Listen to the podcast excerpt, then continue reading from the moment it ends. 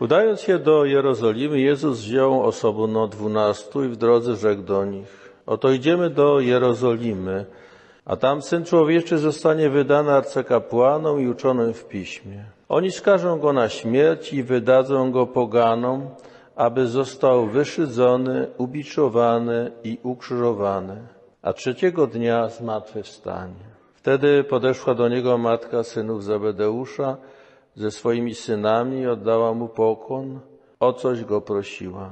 On ją zapytał, czego pragniesz? Rzekła mu, powiedz, żeby ci dwaj moi synowie zasiedli w Twoim królestwie, jeden po prawej, a drugi po lewej Twej stronie. Odpowiadając zaś Jezus rzekł, nie wiecie, o co prosicie. Czy możecie pić kielich, który ja mam pić? Odpowiedzieli mu, możemy. Kielich mój wprawdzie pić będziecie, nie do mnie jednak należy dać miejsce po mojej stronie prawej i lewej, ale dostanie się ono tym, dla których mój ojciec je przygotował. Gdy usłyszało to dziesięciu pozostałych, oburzyli się na tych dwóch braci.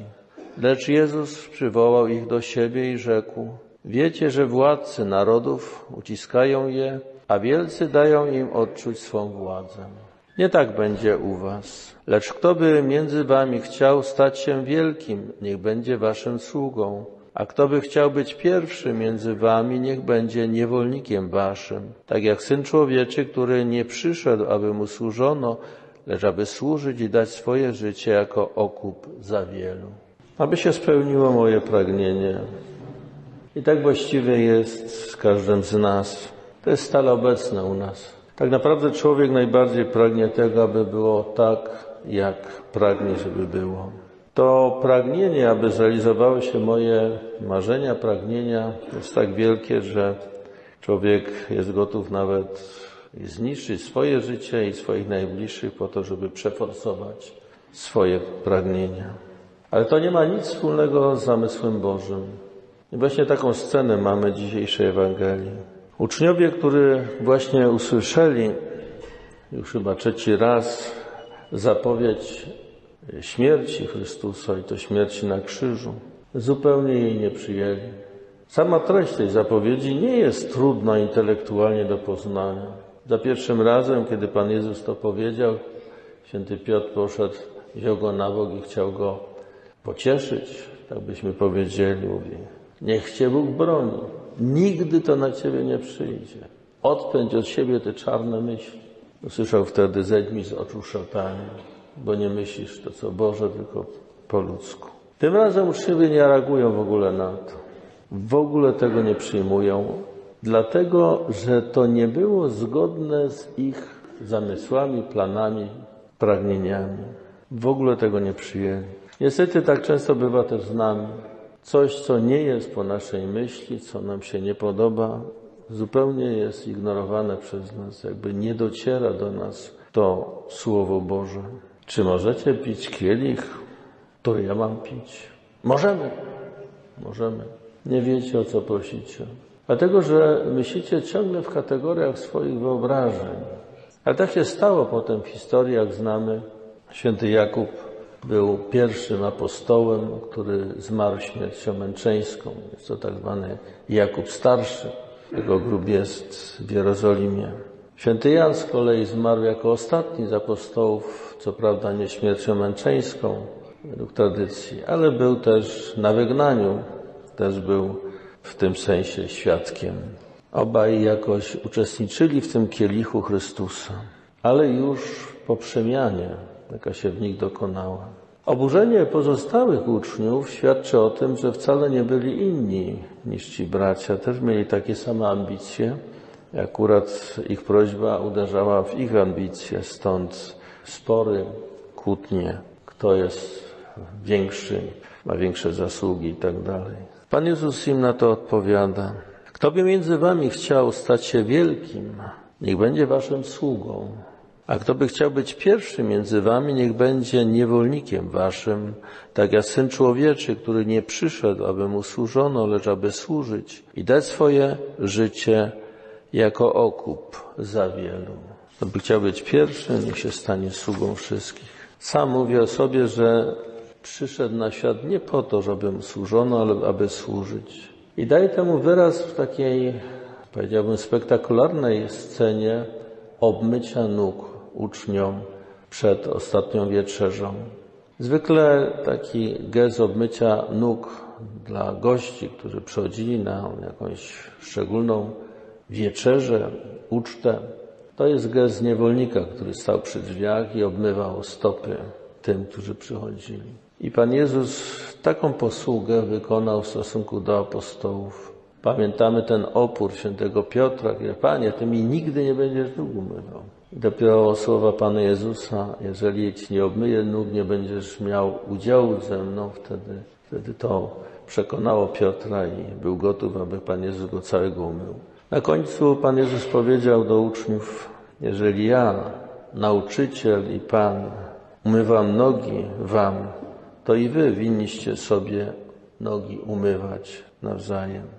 Ambicja, by być wyższym, aby mieć większą władzę, większe znaczenie, to są ambicje, które są na tym świecie. Nie tak będzie między Wami. Nie ta logika będzie obowiązywała w Królestwie Bożym. Nie w ten sposób. Tutaj odnajdujemy to słynne zdanie, tą sentencję, którą już tutaj cytowałem, soborową, że człowiek będąc na ziemi jedyną istotą, którą Bóg chciał dla niego samego, nie może się w pełni zrealizować inaczej, jak tylko jako szczery, bezinteresowny dar z siebie. Czyli w geście miłości, geście służby dla innych. I taki wzór życia daje nam Pan Jezus, Syn Boży, który stał się człowiekiem. Ale żeby do tego dojść, trzeba zmienić zupełnie swoje myślenie. Stąd właśnie Jego wezwanie. Czas się wypełnił, bliskie jest Królestwo Boże. Nawracajcie się, przemieniajcie swoje serce i wierzcie w Ewangelię. I dopiero ta przemiana serca, która w przypadku uczniów nastąpiła nie po słowach Pana Jezusa, ale dopiero po całym tym wydarzeniu paschalnym, po doświadczeniu klęski kompletnej, po Wielkim Piątku, smutku Wielkiej Soboty, ale potem po zmartwychwstaniu i spotkaniu ze zmartwychwstałym w niedzielę i potem po zesłaniu Ducha Świętego, Ci uczniowie, którzy byli tak rozbici kompletnie po Wielkim Piątku, po zesłaniu Ducha Świętego nabierają odwagi i zaczynają świadczyć i są gotowi na śmierć. Pierwszy z apostołów to właśnie Jakub, który oddał za Chrystusa swoje życie. I w ten sposób uzyskał udział w Jego krzyżu. Zupełnie inne myślenie, już nie w cieniu lęku, myśleniu światowym, lecz w odwadze, która wyrasta ze świadomości udziału w dziele Chrystusa, która prowadzi do udziału w Jego życiu w zmartwychwstaniu, która daje udział w Jego zmartwychwstaniu. Kochani, dla nas tą zasadniczą drogą, która prowadzi do przemiany naszego myślenia, abyśmy mieli ten udział w dziele Chrystusa, a tym samym potem udział w Jego zmartwychwstaniu, tą zasadniczą drogą jest modlitwa. Modlitwa, która jest takim, powiedziałbym, przede wszystkim skupieniem się na tym, co Bóg do nas mówi, po to, abyśmy to umieli przyjąć i przyswoić i właściwie odpowiedzieć na Jego wezwanie. Modlitwa jest swoistą nauką myślenia, ale według Bożego zamysłu. W kateizmie, w tej części, która mówi o modlitwie wewnętrznej, czytamy tak. Modlitwa wewnętrzna jest zjednoczeniem z modlitwą Jezusa w takim stopniu, w jakim pozwala uczestniczyć w Jego misterium. Misterium Chrystusa jest sprawowane przez Kościół w Eucharystii, a Duch Święty pozwala nam żyć nim w modlitwie, aby objawiło się przez czynną miłość. Jest udziałem w misterium Chrystusa. Jest jednocześnie komunią miłości, przynoszącą życie dla wielu w takiej mierze, w jakiej jest ona zgodą na trwanie w nocy wiary. Paschalna noc zmartwychwstania przychodzi przez noc agonii i grobu. Są to trzy szczególne chwile godziny Jezusa, którego duch, a nie słabe ciało, ożywia w naszej modlitwie. Trzeba zgodzić się, by czuwać z Nim jedną godzinę. Ta metanoja wyrasta z udziału w modlitwie Jezusa, szczególnie udziału w Jego godzinie, jak to sam zapowiada. Czyli w tych momentach, w których Jezus dokonuje tego zasadniczego dzieła zbawienia, poczynając od godziny konania, czyli tej godziny modlitwy w Getsemani, kiedy Jezus świadomy tego, co się zbliża, staje z tym przed Ojcem. Modli się wtedy, pamiętamy, Ojcze, jeżeli to możliwe, oddal ode mnie ten kielich, ale nie moja, lecz Twoja wola niech się stanie. To jest walka o to, żeby to słabe ludzkie ciało nie zdominowało, ale ta decyzja, to zdecydowanie w posłuszeństwie Ojcu by zwyciężyło. I u nas także mamy swoje chwile trudne, związane z cierpieniem, różnymi kłopotami, troskami, których kiedy nie widzimy rozwiązania, trzeba też, powiedziałbym, w tej modlitwie stawać razem z Chrystusem przed Ojcem, oddając Mu, powierzając Mu to, a jednocześnie ucząc się rozwiązywania tej trudności. Przyjęcie swojego krzyża dokonuje się właśnie w takich momentach, kiedy spotykamy się z cierpieniem, które jest cierpieniem niechcianym.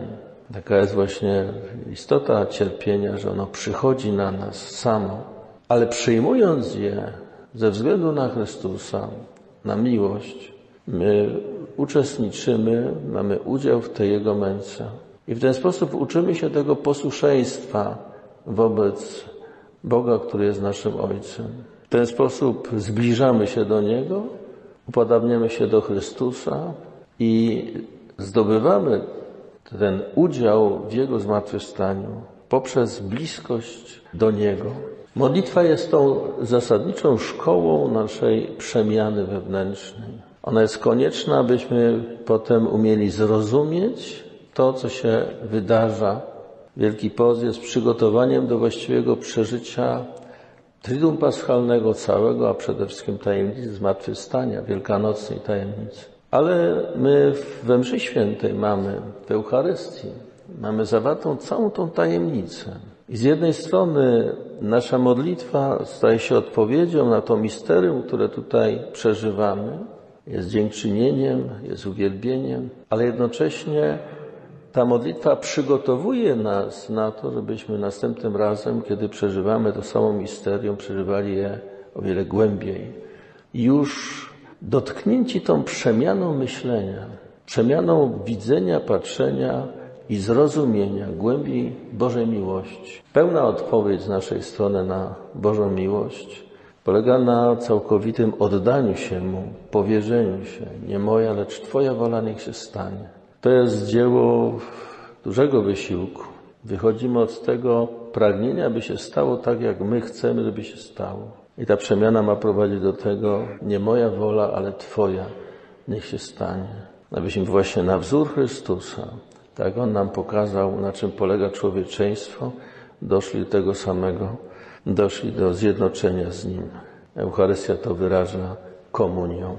Ciało, krew Chrystusa, czyli Chrystus. Z Jego miłością, z Jego oddaniem, z Jego posługą do końca.